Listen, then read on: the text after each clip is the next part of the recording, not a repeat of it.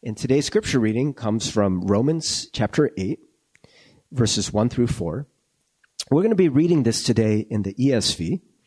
And so if you want to look up the scripture, uh, you can look that up uh, on your own. But also, we're going to project it up here. Again, it's Romans chapter 8, verses 1 through 4. May the Lord bless the reading of God's word for us. There is therefore now no condemnation for those who are in Christ Jesus. For the law of the Spirit of life has set you free in Christ Jesus from the law of sin and death. For God has done what the law weakened by the flesh could not do. By sending his own Son in the likeness of sinful flesh and for sin, he condemned sin in the flesh in order that the righteous requirement of the law might be fulfilled in us, who walk not according to the flesh, but according to the Spirit. The word of God for the people of God. Thanks be to God. Amen.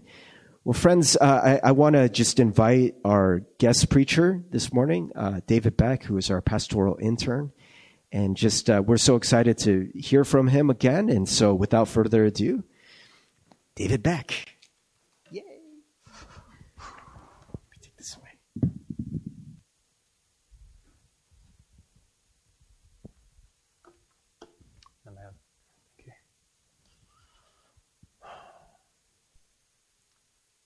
I'm not mad. I'm just disappointed. For myself, and I imagine many of us, hearing this phrase from either our parents, our partners, our friends, is often just worse than that person being angry at us. Because I know for me, I'm like, hey, just, just unleash your anger at me right now. Because you're probably both mad and upset. But anyway, you're probably, you're, you're both, right? So you can just, you know, lay this and just dump everything off your shoulders so you don't have to carry it. And for me, I get to feel as though that there was like a proper judgment that was given upon me. But honestly, what makes statements like this hard for me is how my insecurities and anxiety kind of twist uh, this phrase or things like this. Because I feel as though when someone stops being even just mad or angry at me, uh, in a sense, you have to care about something or someone to be angry at them. Or, or, there's something that you must care about for your anger to come out. But if all it is is just disappointment, then for me, the way that I tw- it, it gets twisted in my mind is this. Oh, oh God, this person doesn't even care about me anymore. Or, or perhaps, am, am I a disappointment to them?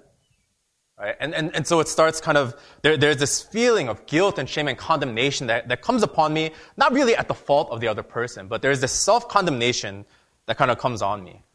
Right?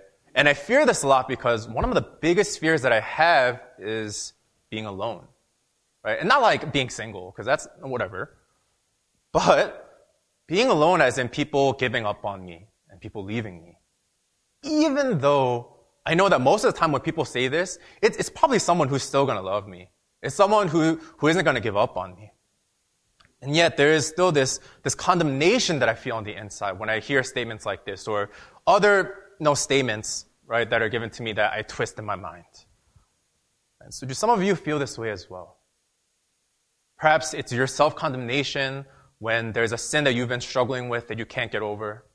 Uh, perhaps it's a condemnation that you feel like you receive from others, right? Because of your past, because of some of the things that you did before, right? Like, sure, right? Jesus died on the cross for our sins. And, you know, a few weeks ago, Pastor Steve talked about atonement, that Jesus died on the cross so we can be at one with God. But do you wonder, like, is there a limit to God's forgiveness? Or, you know, with every passing sin, is there like an expiration date that gets moved up a little bit more and more each time? And no, friends, uh, what I want to say is the answer to these questions um, are a firm no. Uh, and we can place our trust and our security um, in God in the midst of these uh, condemnations that we may face. And so, with that, let's turn again to Romans 8 1 through 4 and look to the word that uh, God, look to the work that God has done through Christ. And so, I'm going to just read it off again real quick. There is therefore now no condemnation for those who are in Christ Jesus. For the law of the Spirit of life has set you free in Christ Jesus from the law of sin and death. For God has done what the law, weakened by the flesh, could not do by sending his own son in the likeness of sinful flesh. And for sin, he condemned, he condemned sin in the flesh, in order that the righteous requirement of the law might be fulfilled in us, who walk not according to the flesh, but according to the Spirit. And so, um, this passage, when we view it right now, it, it, it starts with this phrase that there is therefore. And so with that phrase, there is, you know, there is this implication, there's this hint that it's a continuation of something that was previously said. And so, uh, with that, um, in, in, all of really Romans up to this point, um, and continually, there is a strong emphasis on the law, sin, um, our relationship with God, and, and how all these things kind of affect and apply to us. And so I just wanted to read the last two verses of Romans 7, uh, which is verses 24 and 25, to give some context for why that therefore is still kind of there. Um, and so, starting now, wretched man that I am, who will deliver me from this body of death? Thanks be to God through Jesus Christ our Lord. So then, I myself serve the law of God with my mind, but with my flesh, I serve the law of sin. And so what we see here is, is Paul kind of recognizes that though he knows, and he's pretty confident of his relationship with God, he, he, still recognizes that his flesh s- still serves the law of sin. And I just want to add as a reminder that when Paul says flesh, he's not really just talking about our human bodies and our desires. Uh, but really what he's referring to is the more, the, just the physical nature um, as, as us being fallen, sinful human beings. And so again, where does, what does this therefore refer to? It refers to this that there are two simultaneous things that are going on. And though these things are both happening at the same time, Paul recognizes and he says that Christ's work on the cross outweighs the power and the consequences of sin. Right? Because he is so confident that he's like, hey, I'm facing these two things. I'm just going to straighten it. Therefore, there is now no condemnation for those who are in Christ Jesus. And in a sense, he's recognizing the reality of sin while still saying the, the, uh, proclaiming the result of what God has done on the cross. And so I'm going to be saying this word a lot in the sermon, condemnation. And so what does this word mean? Uh, in the way that uh, it's, that, at least in the way that kind of refer to it, it's this, that it can be understood as a punishment or a verdict that one might receive in court. And it also might refer to just an overall general negative evaluation uh, that we receive by peers or by one's own conscience. And so throughout scripture again and in Romans, we're constantly reminded and we see people in sin. Right? And so we see in all of, of scripture and in the Old Testament a lot, you see the Israelites are rebelling. You see, you know, uh, a specific example is David ordering the death of Uriah so that he can marry Bathsheba. And we just see, again, just countless examples of people disobeying God. We see countless examples of people uh, stealing from one another, doing wrong to one another, injustice is being done. There's all these things. And so it's, it's no surprise that sin has existed and it is existing now and it will exist in the future. But that is the setup and that is why that there is this great news that there is therefore now no condemnation. Right? Because what it doesn't say is that after Jesus' death on the cross, that there will be in the future no condemnation, right? And we have to wait for it. It doesn't say that a possibility for condemnation has opened, but we have to do tasks X, Y, Z, A, B, C, one, two, three to like get to that point, right? It's not like Jesus just creates the possibility that we're with God.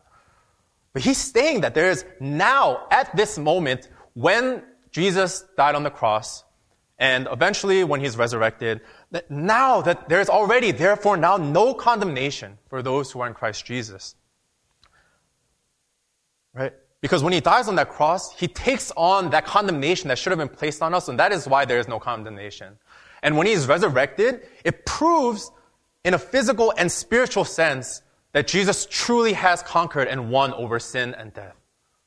Right? Again, not just in the spiritual sense, but physically, it just shows that he, he resurrected. He, he beat death. Right? What more can you do? And so what this means is that we can have joy. That despite the sin and the shame that comes with, or the shame and the guilt that comes with our sins, that there is always a hope and a truth that we can cling on to that is effective now and has been effective since, I mean, again, when Jesus died on the cross and when Paul utters these words. And because of this, what it allows us to do, because of what Jesus did that we couldn't have done, then that gives us the freedom uh, that we see in verse 4 to, to, to move in a direction in which the Spirit helps us to do the sanctifying work, to be more like Christ. And so let's rest in that for a moment. Because I think there are a lot of times, especially uh, in uh, maybe some of our cultural settings, that we focus a lot on the sin and shame. Or, or, we have a history of focusing on that so much that even though when the good news that we are forgiven is represented, it, it's hard for us to take in because we're still kind of stuck on that. And I want us to pause for a little bit because on some level, I'm not really going in that direction right now, but uh, I do want to bring up what what no condemnation means and what then it doesn't mean. Because I think there is also a risk that we kind of take no condemnation for what it is and we just run with it. And it's like, oh, we're free to do whatever. Right? And so again, what this means is that with this work that God has done, that, there, that, that He took on that punishment that should have been given to us. He took on that verdict. And so now when God looks at us, right, we, we are justified before God. That God, He, He's, he, in a sense, he sees the righteousness of his son in us because of the work that Christ has done. But we, what we also have to realize is that though there is therefore now no condemnation in Christ Jesus, it doesn't mean that there is therefore now no consequence to our actions. Because yes, we receive the mercy and the grace and the love, the acceptance, and all the good things, right? When, when, when Jesus, through the work of Jesus. But there's still, again, that present reality of sin, either in our lives or that we see in this world, right? Again, a sin that is both personal and societal.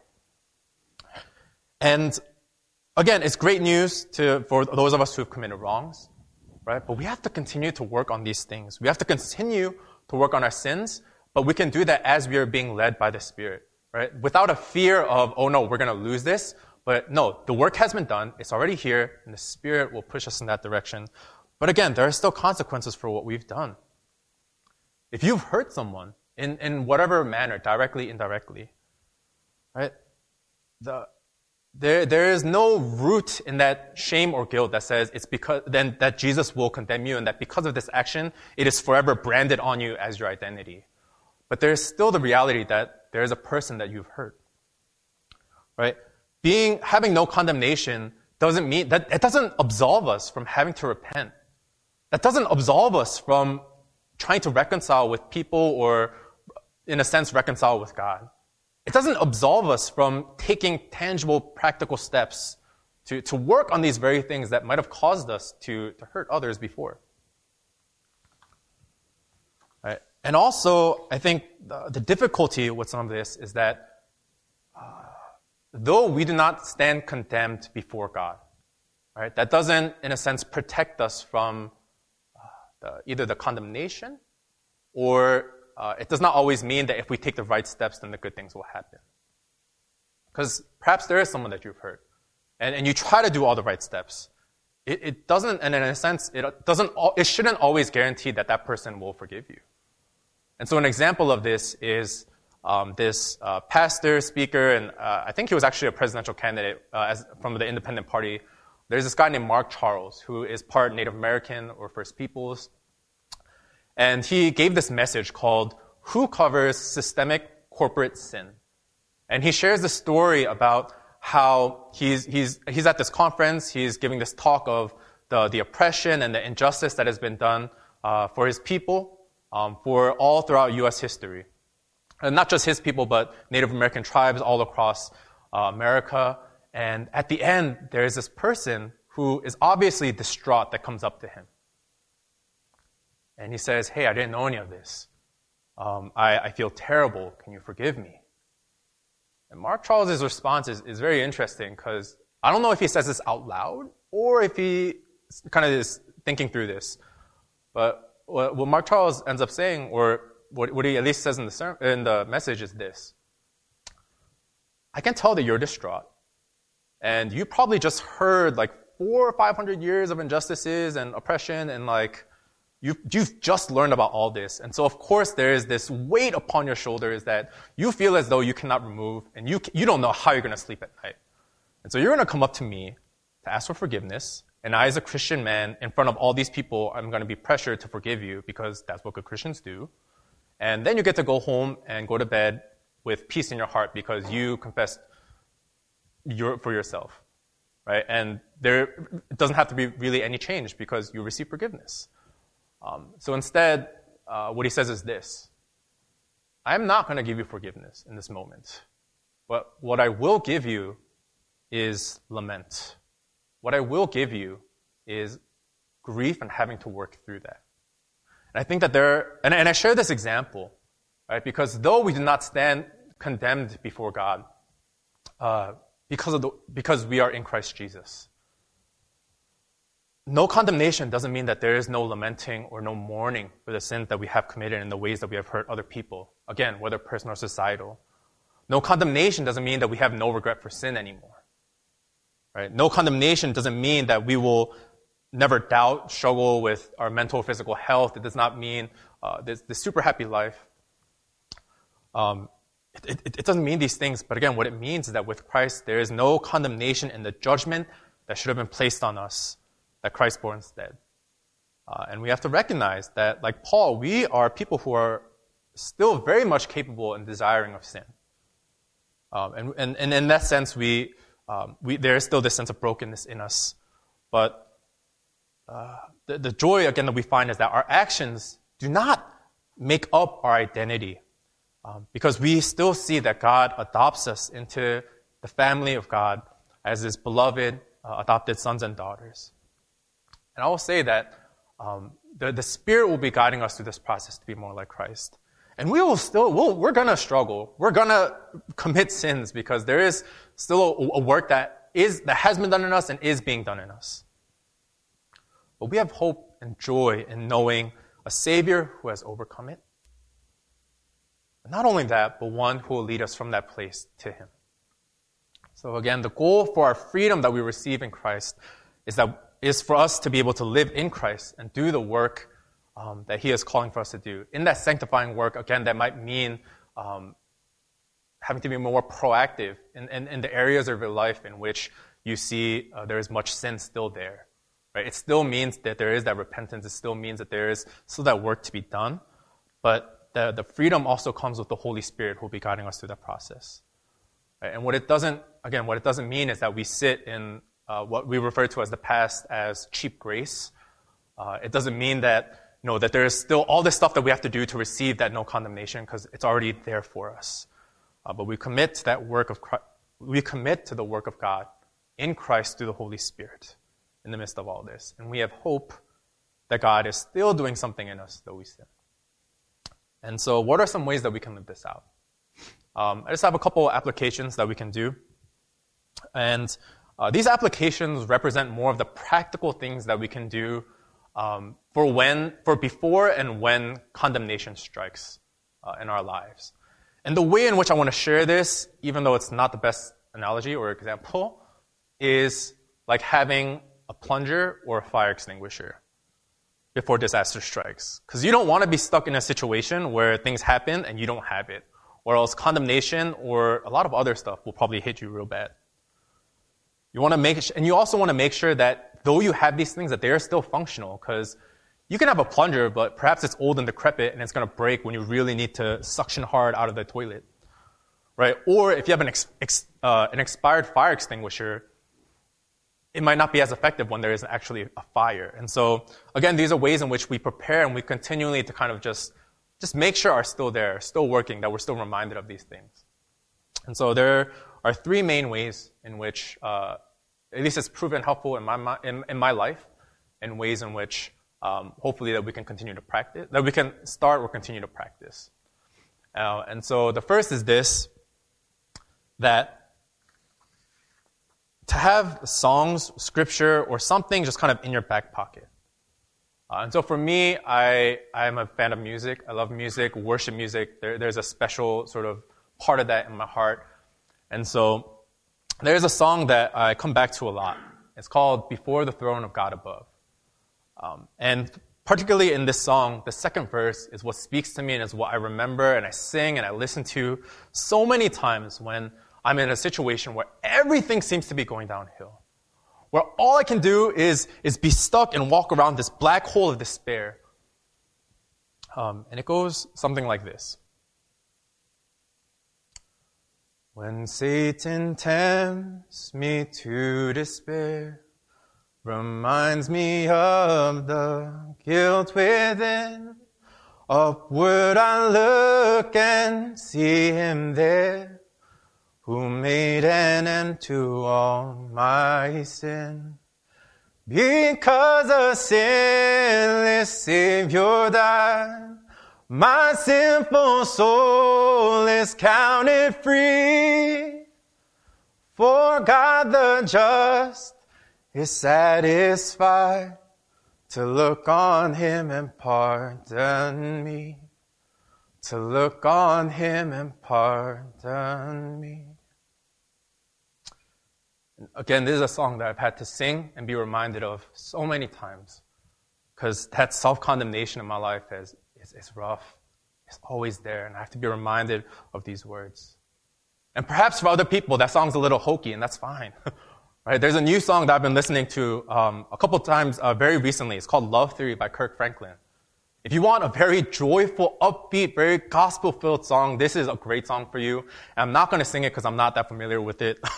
um, but man, there's just so much truth that, that, that's in this song. And, and, and, and I know for me, music is a big thing, but perhaps for you, it's, it's just reading. And there's particular quotes that you remember from a book.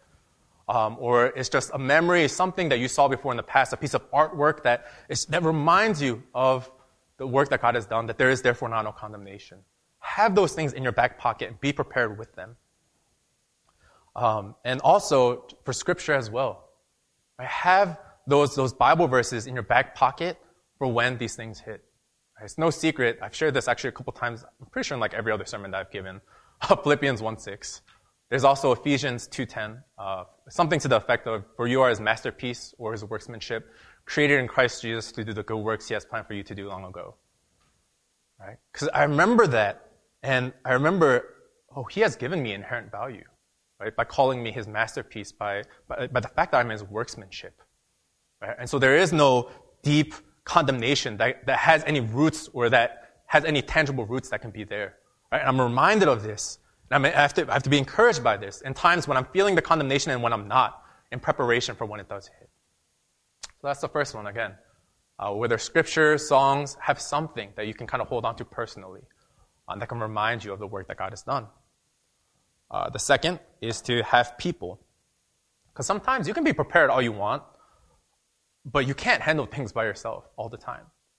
Uh, and for that, it, we, we need people in our lives that, will, that can be there uh, reliably to speak truth to us, to encourage us, to rebuke us for when there are these sort of patterns of sin that are going on in our lives.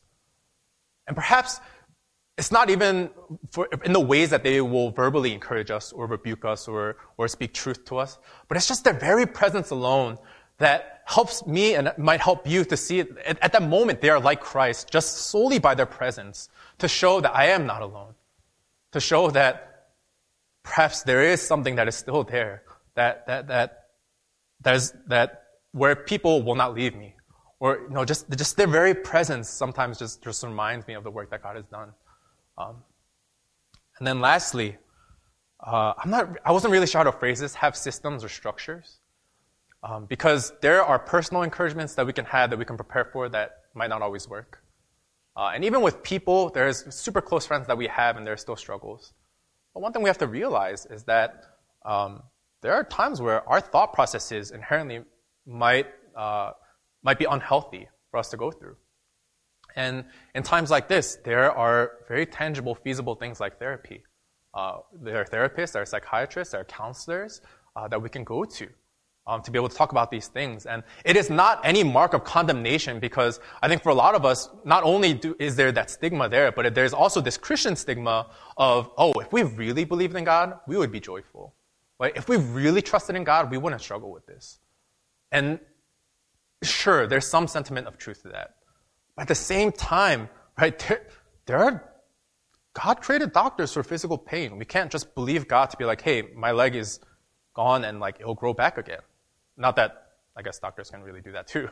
Um, but, but God creates tangible things because He is practical. And so, right, it would make sense that there are people that, uh, that are there, right, who will be able to help us through these, these times uh, where we struggle with our mental health. And there is no condemnation for us to be able to seek them out. Uh, and it does not speak to our lack of faith by, by seeking them. Right? But it is a way in which we realize, oh, there are things going on, and perhaps there are unhealthy thought processes that I can work on. And my friends might not be trained in this, and so there are people who are, and they might be able to help us. There is no condemnation in that uh, from God or by others, or from, from God at the very least. Uh, from others, unfortunately, that condemnation might still be there. Uh, but at the very least, that is not your fault to bear. Uh, and so, some other things that, uh, that you can do, um, perhaps not in preparation, but just as you are kind of soaking in some of these truths, are to um, I know Pastor Steve talks a lot about the practice of contemplative prayer and just practicing being in God's presence. And perhaps that is a way in which you are just reminded, or there is this peace, or there is this sort of uh, way in which you can say, No, Lord, I, I want to focus on you. I want to focus on being in your presence. Um, and also, I think uh, a practice that we can do is uh, recognize when you have, do have feelings of condemnation and kind of nip it in the bud when you recognize it. Have those truths ready to kind of to target it when it's already there because you don't want to let it kind of grow and fester because then it, it, just becomes hard to kind of work through those things even though it is still possible in christ uh, and so i want to end with this um, it's just a testimony of how i've seen this passage of how i've seen the work of god being done in my life uh, around two years ago um, i was able to direct mckc youth camp for the first time um, this is yeah 2019 and I'm, by and large, the camp went well. The camp went well, right? Everyone survived. Um, the gospel was shared. Pretty sure the kids had fun, right? Uh, and it was uh, overall this Christ-like environment. And yet, there were so many times where personally, I, there was just all these mistakes that were being brought to light that I had made. Things that I haven't really had to deal with before that kind of were, were more now exposed in a public setting. There were things that I failed to do right? And, and there was no one that spoke condemnation against me. It wasn't other people saying, hey, like, you're terrible, right? But if anything, everyone was like, hey, David, like, no, you're doing well. Hey, no, you got this. Hey, you know, trying to be encouraging. And I could not shake this sort of self-condemnation that I had. And with sort of this title, there was this thought in my mind, like, you're a director and you still struggle with lust? Man, you've been working on that for a while. Like, shouldn't you have gotten anything done with this? Hey, you're a director and you still struggle with pride? Like, Come on now. Like, there's supposed to be work that's being done. Why is there seemingly none in your life right now? And there were all these thoughts that were going through my mind. And after that camp in particular, um, it was uh, right before I was about to start seminary and kind of take those first steps into the traditional path of being a pastor. Uh, and it was almost like grand opening, grand closing for that conviction. Because I was like, there is no way that in which God is going to be able to use me in this. Because I'm not worthy to either go on that path or, man, my, my faith in general. Like, what else is there for me to realize that I've been so lacking of? And these were the thoughts that were kind of swirling in my mind. And I would hide it, and I'd be like, oh yeah, I think uh, with seminary, I just want to be open and available for all that God wants me to do. Which, which was true, right? But it, it covered up a lot of the insecurities and these, and these fears that I had right? I was not, that, that, and, and it, it, just kind of hid the sort of condemnation I was going through myself. But luckily, again, I, I was able to have songs and those sort of scriptures in mind. I had so many people who were so supportive who stuck with me. Um, and uh, for a period of time, there was, uh, I was able to do a couple times, uh, go to a therapist for a few appointments. Uh, in my class for seminary, there was one that was particularly effective called Pastor as Person which reminded me pretty much to the whole class pastors are people. They struggle with the same thing that, well, with like similar things that all of us do. They are not some higher being. And I was, it, it kind of, kind of brought me to the sense of like, oh yeah, I think I placed an unhealthy amount of like expectation and you know, whatnot on people who have titles or those in authority. Um, you know, look, I gave them things when perhaps they I shouldn't have, uh, or like authority, or perhaps uh, I didn't account for the fact that they go through XYZ. And there were ways in which I had to kind of structure how I thought and all these things that were being done. Right? And yet I still kind of struggle through a lot of those things right now. Right? Um, God did heal me particularly through the course of a year, where, where there are different ways in which he, he, he reminded me of the work that he did, that there was no condemnation. But there is still a work that is being done because, I mean, I'm still quite insecure of a lot of things. I'm still not very confident of a lot of things. Uh, close to a year after the camp, um, there was a, a, small sort of mistake that I made, um, or at least I didn't account for, relating to MCKC. Um, and it was uh, on Super Bowl night, um, yeah, Super Bowl 2020 before kind of everything shut down.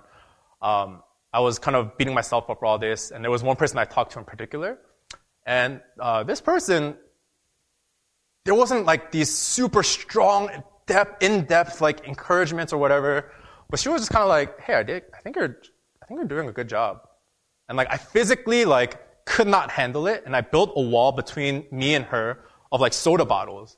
And I started crying down because I could not even accept this compliment because there was so much condemnation from all the stuff that happened before.